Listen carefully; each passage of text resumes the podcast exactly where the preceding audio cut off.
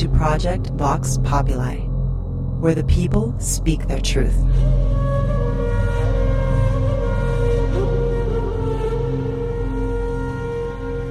Now we are back with the second installment of Project Vox Populi. There was too much ground to cover last week, so I'm bringing Benjamin Farkas back to continue our conversation, which will take us back to ancient Egypt and even to what is happening today, including sexual trafficking, underground bases, celebrities, and important people in the public and private sectors. Incidentally, we partially discussed the book The Kybalion, and many of you asked me about it. I haven't read it yet, but if you are a Veritas member, the book is now available to you in the Veritas library. I'll be very curious to know, once you read it, what your comments are. I'm planning to do so in the next few days too. So just click on the info link and you will find the library there with this and other notable publications. Stay with us for another edition of Project Vox Populi. You are listening to Veritas. If this is your first time, welcome home. To listen to tonight's full interview and all of our material, join the Veritas family and click on the subscribe button at veritasradio.com. You can make your purchase with a credit card, PayPal, cash, check, money order, and even cryptocurrency. We are now accepting Bitcoin, Litecoin, and Ethereum. Don't forget to visit the Veritas store for Focused Life Force Energy, MMS, CBD Pure Hemp Oil, Divinia Water, Pure Organic Sulfur, flash drives with all our Sanitas and Veritas seasons, and other great products. And if you want to get in touch with Mel, want to be a guest on this radio program, have a guest suggestion, or have feedback, just click on the contact button of our website at veritasradio.com. And if you're listening on YouTube, like, subscribe, and share it. And click the bell to be notified when new interviews are available. And now, here's your host, Mel Hostelrick. Now, without further ado, I'd like to welcome Benjamin Farkas back to Veritas Vox Populi. Your grandfather, tell me about him and what happened to him. My grandfather, Howard Edward Plank, or Edward Howard Plank, sorry. He was. Uh, Any relationship to Max Planck? I'm not sure. Okay. I'm not sure. There's uh my, my, my family tree is is small. I remember being a kid and uh, in my grandma's living room watching the uh, moon landing reels and stuff that NASA had sent my family, and uh, they like sent us the uh, coins of the melted down landers and stuff like that. Bunch of cool little memorabilia stuff. He was, I think he was a a, a gunner on a Navy destroyer before he uh, got into aerospace, and uh, he was the foreman at uh, Rocketdyne, working on the uh, engines, building the engines for the shuttle. He was just a mechanical and mathematical genius. My uh, my mom was telling me stories about how uh, he was creating infinite mag- magnetic displacement engines in the basement. I've actually seen one of these engines work before where a guy used nothing but a few magnets, some zip ties, some wood and a stroller wheel and had a infinite displacement engine that will it would never stop. And he uh, blatantly just strung up some copper wire and ran a cord to it and ran a vacuum off of the thing. I mean that's just amazing. I don't know why we don't have that kind of stuff out. Going back to my grandfather when he had that uh, was playing with the uh, uh, magnetic displacement in the basement. It got going so fast that whatever pin he had used to secure the thing, it came loose and one of the magnets flew across the room and hit him in the face pretty bad. He didn't do it after that. He was pissed off. He went back and forth between Rockwell and uh, Rocketdyne doing uh, stuff for the Apollo projects. Apparently, he worked on, I think it was every single one of the Apollos, if I remember right, building the engines for those things. I have a picture of him uh, standing by uh, one of the uh, rocket engines in the in the rocket engine testing area. It's the only picture I got of him, but he he was healthy. He wasn't overweight, nothing like that. And uh, he died abruptly of a heart attack at 45 years old. I don't know in, in what stage uh, during the Apollo projects that that was, but they had already gone to the moon and back by that time. And uh, his brother, who he was close to, if I remember correctly, it was within a year he had died of a heart attack as well. There was there was nothing wrong with those guys. I've heard a lot of information about the people who were involved in the Apollo mission. A lot of them have either died at a very premature age or have disappeared. And it makes me wonder if what we discussed last week, or at least my opinion, that perhaps this was just a an embezzlement of the U.S. taxpayer. I call it a $150 billion one small step for man, one giant leap for mankind. Well, one giant hoax for mankind, $150 billion. So if you had to put all that stuff together, yes, you're going to get the, the brightest scientists, the brightest people to put it all together, but it's all compartmentalized. So your yeah. grandfather may not have known what uh, other people were doing. And at the end of the day, if this was just uh, to tell the Soviets, hey, this is what we're doing. There's there's the little issue that there wasn't any radioactive protective shielding to protect exactly. the astronauts. Uh, as far as we know, their suits had no radioactive shielding, at least enough to make it through the Van Allen belt. No. And also the cameras, the Hasselblad yeah. cameras. I mean, you, you may be too young to remember, but I remember when I used to travel as a youngster, if I took a camera to the airport, they would tell me, oh, don't send it through the x ray machine. Well, imagine going through the Van Allen belt for hours back and forth. And every single picture made it out okay. Every single roll made it out okay. And all of a sudden now, we can't find the, the, the, the uh, telemetry. We cannot replicate the quote unquote technology. But anyway, I don't want to spend too much yeah. time on this. His brother. I know that his brother was a little bit older than him. They died pretty close to each other, and both of heart attacks that would just came from nowhere. There no, no, no warning, no warning signs, nothing we're going to be jumping around because you have given me a lot of information. Mummies, mummies going back to Egypt, they get resurrected. Tell me. Interesting topic from what I was told by people that I know. Samael Aun Weor also talked about it that the process of mummification was to preserve the body and preserve the organs to where they were protected and preserved enough that after these people had gone beyond the veil, that they could be resurrected and the organs put back into the body, the brain put back into the body and put back into a regenerative uh, scalar field. And part of the knowledge of the pharaohs was the monoatomic gold. And they did have the technology and the capability to put monoatomic gold in the bloodstream. So the rumor was about the mummies is that Thoth had taught them the reanimation process. And this was known as the religion of the sleeper or the religion of the dreamer. I think it was the Red Skull cult. There was a, uh, like a specific kind of cabal that was tasked for, uh, with um, protecting them and anybody that had intruded on their on their tombs and disrupted that process was supposed to have a death sentence for it. The Sphinx. There's a secret. This is speculated. A lot of researchers have discussed this, but the Nazis, when they did the, you probably have heard of the Ahnenerbe, which is this division of the Nazi party. They go around the world. They went to Tibet and other places trying to extract ancient wisdom? Oh, yeah. The the Nazis had a obsession with the occult. The Nazi symbol is a derivative of, of a symbol for inner earth. And that was one of their holy grails. And I've heard stories about them going into inner earth and even bringing slaves down there as offerings for the the people down there had been down there for so long uh, some of the reptilians that were supposedly still down there kept velociraptors as pets, and they stood guard in these crystal caverns and in these these crystal uh, passageways, and that you had to bring them a offering if you wanted to pass through, kind of as respect. And uh, I, one of the things I was told was that they actually had brought some uh, unfortunate fellas with them for the offerings of the velociraptors down there.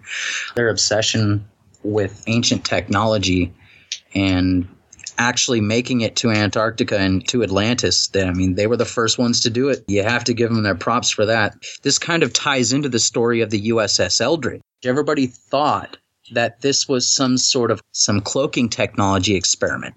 And there are people that I've known directly that have worked directly with Project Paperclip that told me the real story of the Eldridge. And the real story of the Eldridge was back in the, I think it was the early 40s, like 1943, 1944, when they were going through Tibet and um, India, they were getting they were trying to take genetic samples for everyone because they were looking for the bloodlines of the Nephilim. They were looking for the lineage of the giants and the lineage of the fallen angels. And um, when they got to this uh, town in India, they were taking blood samples, and, and one of the town elders came up to them and said, If we give you something magical, unique, will you just leave us alone? Of course, they bit, and they took them to a cavern in this mountain. And inside of it was, I've gotta say, like it's like about 15, 17 foot in diameter a pretty big orb that was being held in place by three crystals on the ground in a tripod pattern. And this looked like a sort of liquid mercury, metallic liquid state sort of ball in there. I know it sounds a, l- a little weird, but this was the real story of the Eldridge. And what this thing was, was an engine or a component or the core of an engine from a ship that had crashed here uh, millions of years ago. And it had been taken and stored in that mountain because of how dangerous the thing was. And when they attempted to put this thing on a plane, as soon as they got up to a certain altitude and a certain speed, they noticed that this thing started to expand and that it started to take on the characteristic of dark porous rock. So not only did it increase in mass, in weight, it started to expand. And so they had to make an emergency landing. And they stored this thing on the eastern coast of Europe, uh, the western coast, sorry, of Europe in a facility in a room that was uh, circular where they had been doing some sort of radio emission experiments in there. And from what i was told the the room cerebro from x-men was exactly what this room was. It was a room where you could change around the different plates to experiment with different radio emissions. And they stored this thing in there. And the ventilation system was open to the air on the coast. And when the salt water particles gone through the vents and bombarded this thing, it put off such a massive explosion of energy. Not only was it an electromagnetic pulse, but it nearly destroyed the facility. And they knew that this thing had to be moved carefully, completely isolated. So they put it on the Eldridge. I think by this time, it had to have been by the time that the Nazis and the Navy had already made their alliance, something like that.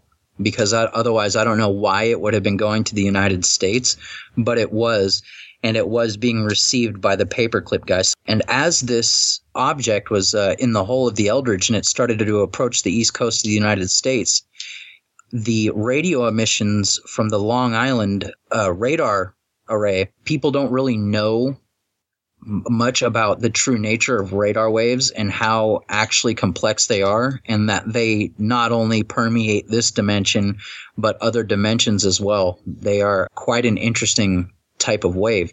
It was reverberating the radar waves back and forth between this tower, and it eventually got concentrated enough that it caused this engine to phase out of dimension into whatever dimensional space that radar waves actually penetrate into outside of our dimension. And this is what happened to the crew of the Eldridge is when they were in that pure energy state. They didn't keep a conscious hold on where they're where they were. And this is when they phased back into the third dimensional state. This is why that they wound up fused into the deck, into the walls. That was a story that I got from a guy who I know 100% is into uh, into into some black stuff. Yeah, I know that from experience.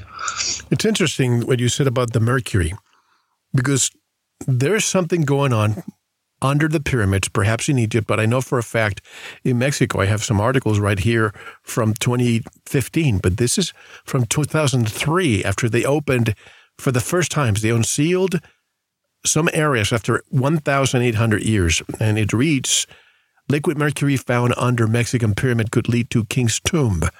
And they had all sorts of artifacts and offerings. Uh, and apparently, some, it looks like lakes of mercury. And they have some pyrite. It's like a powder gold. And it almost looks as if you're watching the constellations. Yeah.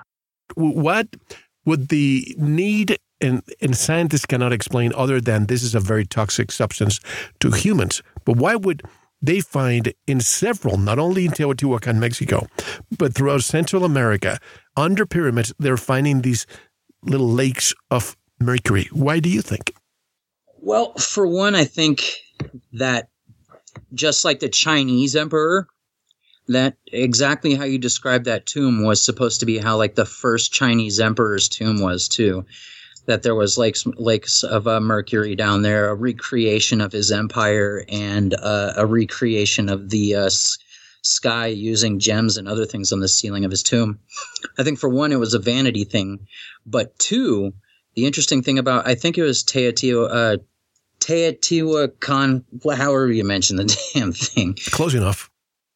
The material that they use for the bottom of the shuttle that displaces heat they were actively mining that material at uh, Teotihuacan. I know, I wouldn't say that it was the people. I would say it was more like the pyramid builders because if you get into people who are uh, hardcore and in, into uh, hermetic research and, and real big on Thoth and Hermes, and we all pretty much believe that he had several incarnations, and that Quetzalcoatl was one of them. There are specific sequences of building stones. If you know about the pyramid and some of these other sites, you know that the way that the stones are set up, none of them are the same cut. They're all placed where you can't even get a human hair in between it. And uh, there are some exact patterns 100% exact dimensional cuts that you find in South America and some of these other places too. So whatever technology that they were into, I know that uh, during World War II, the Foo Fighters were nothing but mercury, a gyro, and a small electrical device that controlled the way that the pulses of energy were put off of it. But you, you know what the Foo Fighters are, right? The yes. balls of light that went over our uh, B 52 bombers and it would cause electromagnetic pulses and our bombers would f- fall out of the sky. But they were just uh, flying orbs of light for all anybody knew. But uh, the Nazis were securing massive, massive amounts of mercury. And that was one of the things that they were doing with it. Mercury and uh, gyroscopic magnetic devices have some very interesting properties, and they can be used for pulse levitation, anti gravity. I've heard that many times from people who say that these machines, that is one of the components, having uh, mercury to make it anti gravitic. Thoth, hidden libraries and crystal archives that only reveal information to the worthy by knowing their chakra vibrations. Only men of pure heart can access. That is uh, one of the legends that I had heard was Thoth was so paranoid about it. If you you know actually read Hermes and Thoth's material, he was extremely paranoid about his knowledge getting into the uh, hands of the wrong people.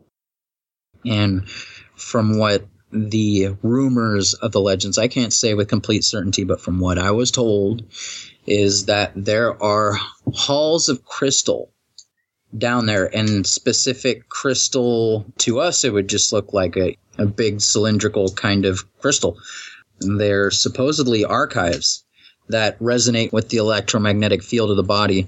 If you know the story or the legend about the Emerald Tablets, that the man who reads it and understands it, that it will unfold knowledge into his mind in the order of hundreds of times or it was thousands of times of what the actual emerald tablet contained. These were crystal technologies that resonated with the electromagnetic frequencies of the body and the brain. The knowledge that the ancient Egyptians had of our physical and mental makeup, like the Luxor Temple, for example. The Luxor Temple is like a complete blueprint of the body and the mind and of the occult anatomy. So, not just physical anatomy, but the occult anatomy of our body. And I don't know if you've ever seen an occult anatomy picture. It is just like a mess of information.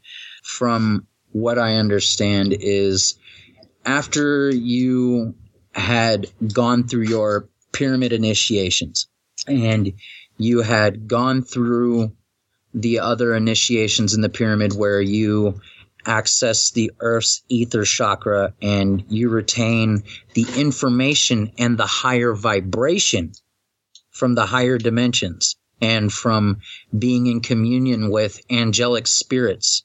The whole Illuminati occult goal is to change your inner vibration to the point to where when you release from your vessel that you will be at a point to where your vibration is high enough to where you will go to the fourth dimensional state instead of remaining in the third. So it really is about changing your inner harmonics. And it was supposed to be that only people of pure heart can achieve this kind of state. You can't eat meat and uh, have sex all the time and achieve that higher vibration. You only achieve these higher vibrations through a very devout and strict lifestyle. And part of it was being a person who has a love, an unconditional love for everything. And then it was supposed to be that these crystals wouldn't activate or wouldn't give you any information telepathically, for one, to people who hadn't attained this state. And that there were also hymns or uh, hymns of light songs that you were supposed to sing that only the priests knew that would resonate this stone to where it would light up and actually illuminate and give you the light. The knowledge is always the light with uh, the ancient occult and the ancient cultures. When it comes to this and the chakra, the vibrations, I'm thinking of something that someone pointed out to me this week. You mentioned the chimeras. I believe it was you who said that they found a half cat, half human inside of one of the chambers. But also, we always see this. It looks like a Doberman. I remember I used to have a Doberman, and when I used to see the Doberman standing, I would think you look like one of those Egyptian statues that I've seen, those black ones with the you know pointy ears, and you also see them standing up. So you wonder, was that a chimera also? The Sphinx, a lion, dog? Was it something else? I think the Sphinx has to go back to the back to the, the, the Zoroastrian times where you actually have imagery of the Anunnaki hunting and uh, slaying these winged beasts with men's heads. We all know that back in the t- in those times that the Anunnaki had many different genetic experiments. They experimented with many different kinds of beasts of burden, intelligent beasts of burden. I can't really say exactly where the lineage of the Sphinx comes from, but I will say that the mixture between animal and man has a very rich spiritual history and background behind it. Think of something right now. We know, and I've heard that there are places around the world where this is absolutely legal. Saudi Arabia is one of them. China is another one. Who knows what's happening underground right now under your underground and me here in Arizona? Who knows? We do we have the technology? I mean, imagine what happened in the '90s with that sheep, Dolly. Uh, I don't remember the name, but I know the sheep you're talking about. Right. Yeah. So it's been 20 years since we cloned something. Do we have the technology now to clone to probably perfection and perhaps even have different DNAs? If we have all this stuff, the pyramids and all the megalithic structures around the world that we cannot even replicate today, imagine back thousands of years ago if they had this technology and they had minotaurs and all these mythological figures that to us it's science fiction, it could have been reality. I have to say that uh, very little of the ancient knowledge has been lost. It's just been kept within the bloodlines. Hold on, I'm going to grab my cat because it won't stop meowing. I have to say there there isn't too many uses I could say for conventional sense for why they would be using mixes between animal and man. I do know that the gray aliens were chimeras, and I can get into that in detail. Baphomet, for example, and this kind of also ties into why the grays are made the way they are. And they're not extraterrestrial whatsoever. There are different kinds of grays. We're talking about the tall, skinny ones with the teardrop shaped head. Those, they're not extraterrestrial whatsoever. Part of why those were created and why certain chimeras were created was because when you get a consciousness or a soul from a higher dimension and it comes down to the third dimensional state, it's still vibrating and oscillating at the frequency from the dimension that they come from. If they were to assume a human host, that vibrational frequency would have a certain degradation on the cell like nuclear radiation. It would break the cell down. So they had experimented with different mixes of DNAs that could withstand that kind of degradation for a certain amount of time. This is why the grays are like serial ovotypes or clones per se. They have to keep making them because those bodies fall apart when they're host to a consciousness that is not from our dimension. So when we're told that the grays are extraterrestrial, and I've always said it, it's more plausible to me that all these craft that we see and even the beings could be from other parts of, I mean, what percentage of our oceans have been explored? A very small portion, right? Oh yeah, the Vatican the Vatican owns over 95% of all deep earth and deep space telemetry devices. And what ones they don't own, they find a way to. Yes, right here in Arizona, Mount Graham. We have a telescope that they moved here because in Rome there was visual uh, pollution at night and they had to find a place and they found it here very close to where I am. And I believe the name is an acronym Lucifer. Yeah, yeah, the Lucifer telescope. Yeah. Exactly. So why would the Vatican, and I know it's a partnership or a, a, a, an alliance between another entity, space agency, and the Vatican, but what would they call it Lucifer? I don't know. I know that that was tasked to track one meteor that was on a direct course with the planet, and I had even heard that it had varied in speeds at some times, but that could just be that it's being subject to different fields of gravity, and different fields of gravity um, have different constants of time within them. But there was supposedly uh, there was radio waves coming off of this uh, meteorite, and that they, that telescope was actively tracking that one object, from what I remember hearing.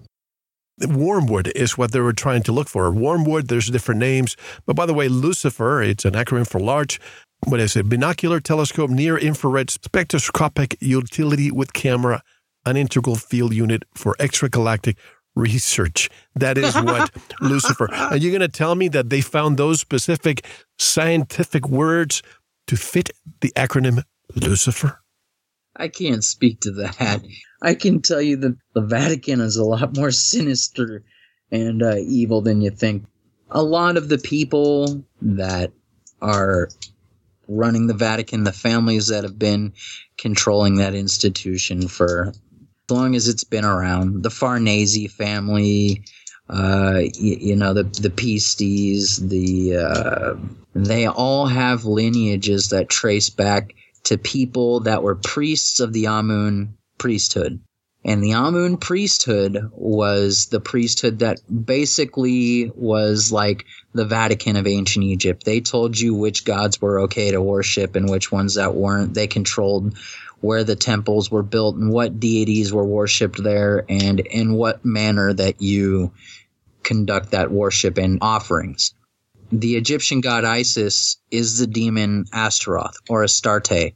The Turkish star is the symbol of her crown. These guys never stopped communion with those spirits. And they never will because for one, they're packed with them. They're bound to them in most instances. And the reason why they have the power and control that they do is because they've been maneuvered into the positions that they are with the help of those entities. There are chambers under the Vatican that are highly uh, under dispute over why is this down here? You guys should destroy this. You know, rooms under the Vatican that actually have depictions of the devil down there. And they're like, no, we can't destroy this. You know, it has, it's, it's, it's our, it's rich heritage. There are all kinds of pieces and, and depictions of art in the Vatican that have demonic symbolism. I mean, I've even seen the Pope in one of his dresses that has a demon horn face on it. It's all very mysterious. You look at the popes, they wear these red shoes. And if you have been following what's happening with Epstein and the rest of them, and some of the celebrities and important people, they wear these leather red shoes. And when I say leather, it's human leather, it's child leather. And I don't want to talk too much about it, but I have to. And let's just jump around. We're, we're, we're going to be talking about celebrities, artists, and people regarded as important. And I just heard that Supreme Court Justice John Roberts, and I've known this for some time now, but apparently the, the list is coming out now, that he was an Epstein Epstein's Lolita Express manifesto. And I also saw him with the black eye. Apparently he also was being compromised, but he's been he's part of the black eye club. You know what I'm talking about? The black eye club? I've not heard of the Black Eyed Club. Well, you haven't seen Tom Hanks and some of the politicians, uh, George Bush Jr., uh, so many people that have their left eye a black eye. And George Bush said, Oh, I just fell while I was eating chips. I'm not going to mention what I've been told that that is. But why do you think, when I'm about to open this can, you say this? Oh boy, I know what can you're opening. And what does this have to do with what happens when they make a deal? Tell me more. Well, there's there's there's two reasons. For one, there's the the blackmail and the offering to Baal. It's a really difficult subject to talk about because we both know how sick and ugly it, it really is. One of the things that Baal demands is the sacrifice of a child. And the blackmail, and there's also other black magic elements to their what they do to kids, specifically young boys, and that's just horrible. The other side of why you see this is my theory based on what I what I know after reading all of the Illuminati texts and acquiring the degree that I have is angels are not gendered, they're bigendered. They have synchronized both halves of their psyche, both male and female. And when you want to make a deal to where you are turned into a muse, or you have the talent and you know you have the, the skill and the presence to be a, a entertainer, but you want to make sure that you, that you're really putting out gold that touches the souls of everyone and that draws when when you're listening to music and, and you get that feeling in the core of your chest that that you have to find from an external source to stimulate that feeling that you're looking for in music that's that's inside of you. A lot of these singers, why they uh, and, and musicians and even even artists go through these really big gay times in their life it seems like right after they get famous is when they really just go into it big time for a while. And then afterwards, they kind of fall off if you follow the trend. When you want to be a perfect muse and you want to create a piece of art or music that is just perfect and beautiful and that speaks to the soul, you need to have both balances of both parts, male and female, balanced in your psyche. And when somebody likes that, that is bisexual and, and, and they do have a balance of the male and female aspects of their psyche and they make a piece of music or an expression from their soul that really touches other people. It's that balance when you hear them singing from the bottom of their heart and the, the expression of their soul, and it touches you in that way that you only hear from music and it really stimulates you. It's like why people why you fall in love with a girl at first sight or when you hold a girl in your arms and you get that buzzing feeling that you know that's the feeling you've been searching for. You, need that other half to complete yourself. Part of the Illuminati tradition is is learning how to balance both of those aspects in, in you. That's why there's a lot of homosexual culture when you hear about Illuminati stuff. And uh, like uh, the Mona Lisa is King Louis in drag, and it's it's the only reason why it's as famed as it is. People don't understand why it's such a big deal, except for the people who who understand what it really represented. But it's known that even the Greeks had their own boys. They would go out on these seafaring trips and they would take their boys, even though they were back home married. I mean, look at um, what is it, Afghanistan, in the southern part of Afghanistan, uh, because the women can be out. They get these boys to dress like women. And it's just, and even right now, let's say you look at pictures from the 1940s and you see how men used to dress. And now you see these models, male models, dress in this weird feminized way. And if what you're saying is true, that what they're trying to do is find the positive and the negative, just be the perfect balance, that means that if they continue with this mind control, because this is what it is, they're instilling this into our children, female or male, confusing them. This whole don't call me he or she has to be thee or they, blah blah blah. It's confusing. I have to, I have to interject slightly just for a second. Yeah. It's also to for when this was prophesied. This is the age of uh, the age of Horus, and the age of Horus. And if you uh, do your research into Crowley and and uh, do your little bit of research on the age of Horus, it was said that all of this was going to happen, that there would be a confusion between male and female. Wouldn't this cause extinction long term, Ben? Well, hold on. The other the other part of what I was going to say, and, and this is something that we can get into later, yeah. was the massive radioactive pollution of the planet and the one the first thing it affects is the sex organs, and that's why you're seeing such a massive rise in transgendered people.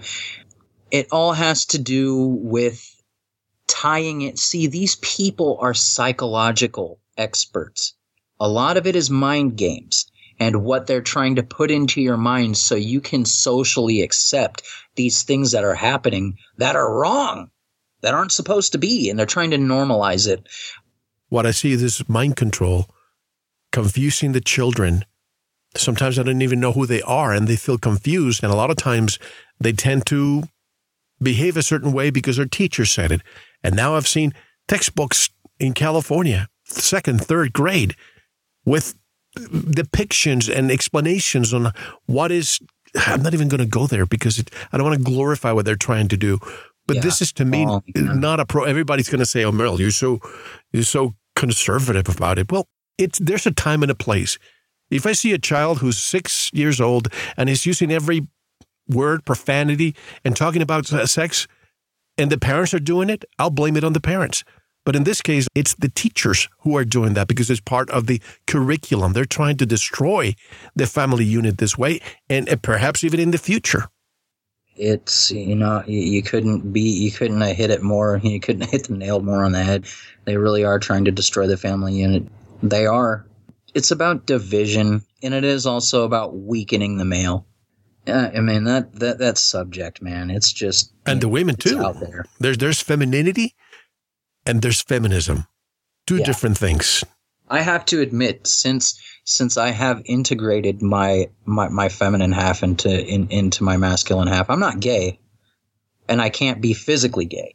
You know what I mean? Like I, I couldn't get into a relationship with a guy or be attracted to a guy, but since I have integrated more of my feminine aspects into my male aspects as as I've began to understand these sacred teachings and and and what what we're trying what what what the goal what the achievement is I, am a much happier and much more balanced person, and I feel a lot more love and see a lot more beauty in the world than I used to. And what you said is absolutely correct. There's nothing wrong by saying, I'm going to tap into my feminine side, sensitivities and being sensible and the art. that's that could be the feminine side. It's hard to draw the line between where it's you know social conditioning, mental conditioning from you know from from from evolution. It is hard to uh, to see where those lines begin and end. Talk about how the great art and music came from America, but with why not Russia? How communism crushes the soul, or maybe talk about the horrors in North Korea. All right. I want to get into some of the deeper stuff too. It is. It's like why people listen to American music and American films all over the world. It's because our liberties weren't crushed when we felt free to express ourselves and, and free to be happy in, in the Constitution where you have the right to pursue happiness, no matter what that is. I mean, within, you know, certain guidelines, we all understand that, but the soul was not tied down here like it was in communist Russia. You don't get a lot of Russian music all over the world that people love or are into, or you see a huge Russian art scene because of uh, of the communist system and that control and what it does and the way it darkens the soul. When Metallica toured Russia, I think it was in 88 or 89, you can go uh, watch the live Metallica concert in Moscow and there's just people headbanging out there, you know what I mean? And uh, you see at the beginning of the concert where you see everyone in the crowd where where they're fist pumping but they're barely fist pumping and you can see that some of them aren't totally crowded together and you can see the stillness in their being and that they're afraid to even celebrate music. And it's the saddest thing that I've ever seen. In the middle of the concert, in the thick of it, where people were really starting to headbang and even mosh, you can see, and it's on video, the Russian police running in there with batons, and I mean swinging full force hard enough to crack skulls open and, and I mean coming up from guys from behind. They weren't moshing or thrashing or headbanging. It was, you know, the the Soviet leadership saw that people were having too good a time and they sent the wolves in there to beat them down. I mean, it is it's sickening, man. Like it, there's there's just stuff that crushes my heart. I remember you were born 1988, right? Yeah. So you weren't there to see this, but I saw live the Moscow Festival, Peace Festival in 1989, Ozzy and Motley Crue and this the rest of them. And I said, I, I, experienced what you're saying. At the beginning, everybody's looking at each other. You know, how far can we clap? How how how much can we headbang? You were there for that, Moscow? No, no, I didn't know. I, I was oh. watching it from this side of the pond, but I was oh. thinking, you watch, this is going to spread like wildfire. And now, we, what do we get around that time? Uh, shortly after, we got the Berlin Wall fall. Because once you, you have these freedoms, it's very difficult to. I mean, all these people were born without the freedoms, a lot of these young people, right? But when they experience some freedom, you can't take it away. And this is what happened with the Berlin Wall. It was a politician who misspoke on TV, and people took it as, oh, we're getting permission to leave to the other side of Berlin. And he misspoke. But then the message was out, the masses went out, and the police could not stop them.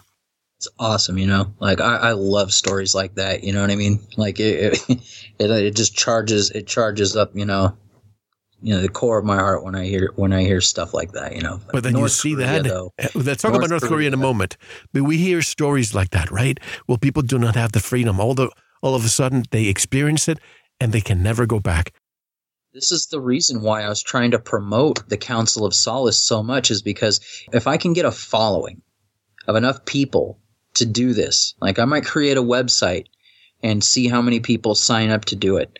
And if we get, you know, enough people on there, maybe 10, 15,000 people that are willing to actively do collective consciousness prayer, then we can start doing specific tasks, targeted tasks, targeted areas, and see what we can really do. And if that comes out and people see that without lifting a finger and by coming together in meditation on a common goal, how we can change causality, I don't think there would be any going back from that ever.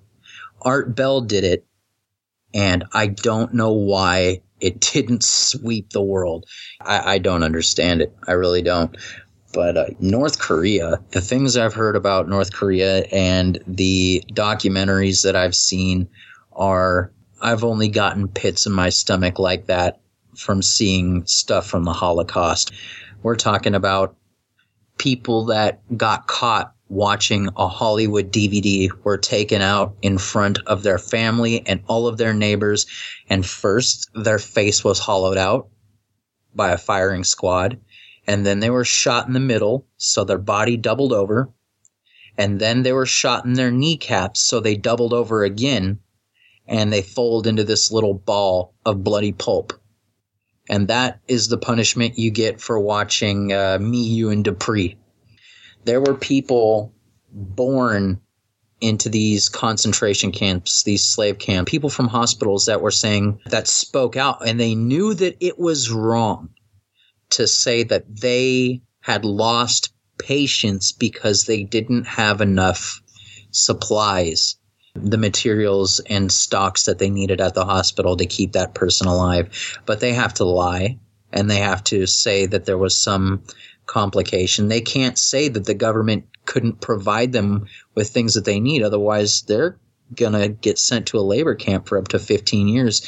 And those people specifically worked to death. There's the story of this young man of which this video I posted on, on Facebook of this young man who was born inside of one of these internment camps into one of these, these slave work camps. And he didn't know that cars existed. He didn't know that cell phones existed. He didn't even know the color purple existed. He, at some point, had been separated from his mother for like over six months, eight months, and she was in a different part of the camp, completely isolated from him. And she had said something against North Korea. Look at us in these work camps. You know, North Korea sucks. She was beaten to death after that, they came to her son, who was in this separate part of the work camp, and beat him for a month. I think he said it was. It was weeks and weeks on end that they had just beaten him and beaten him. He was uh, only nine years old when they took a cattle hook for uh, hanging up cows and they ran it through right next to his belly button to up into his sternum and hung him by this hook and chained him up over a fire and beat him with batons because of something that his mother had said that he wasn't even there for. These are the kind of horrors that are still going on in the modern world. And this is, don't confuse it with totalitarianism and the will of one man. We're talking about these are demonic agendas for control of the human race. These are blueprints to see if they can truly get away with this and if they can keep people locked down in that state. Now, this particular kid actually ended up escaping that camp with his friend, and it was really sad uh, one of their obstacles was an electrified barbed fence, and his friend got on it first and was electrocuted and wasn't moving.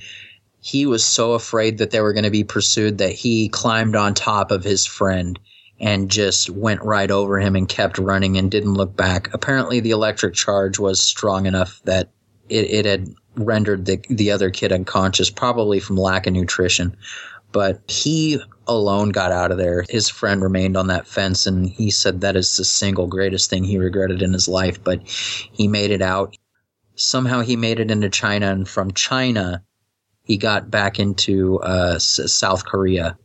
For some reason, they they go from into China first before they'll go back into South Korea this kid doesn't care about cell phones or TVs. He doesn't own anything. The only thing he likes to do is eat food. That's it. He just enjoys eating food because he's starved his whole life. Now, this is why it's so troublesome when I see the pictures around the nation here now with the looters and the basically what they want. They want socialism, which will turn into communism. And what they don't know is that they, are, they don't know. they don't know They don't know. They've never experienced it. That's why I'm always saying, let's create a GoFundMe account and send a few of these people to communist regimes, keep them there for a few months or a year, and then come back and talk. See if you still want it. And they always say, well, we haven't implemented this here properly. But I have a friend who uh, is second generation Korean. He's a doctor and told me of a story how it takes years after a movie makes it to the United States, and if the regime allows it, well, they allow people to watch it. And this is the example of the very first movie that made it out to North Korea, uh, authorized by the regime. It's Titanic, the movie Titanic.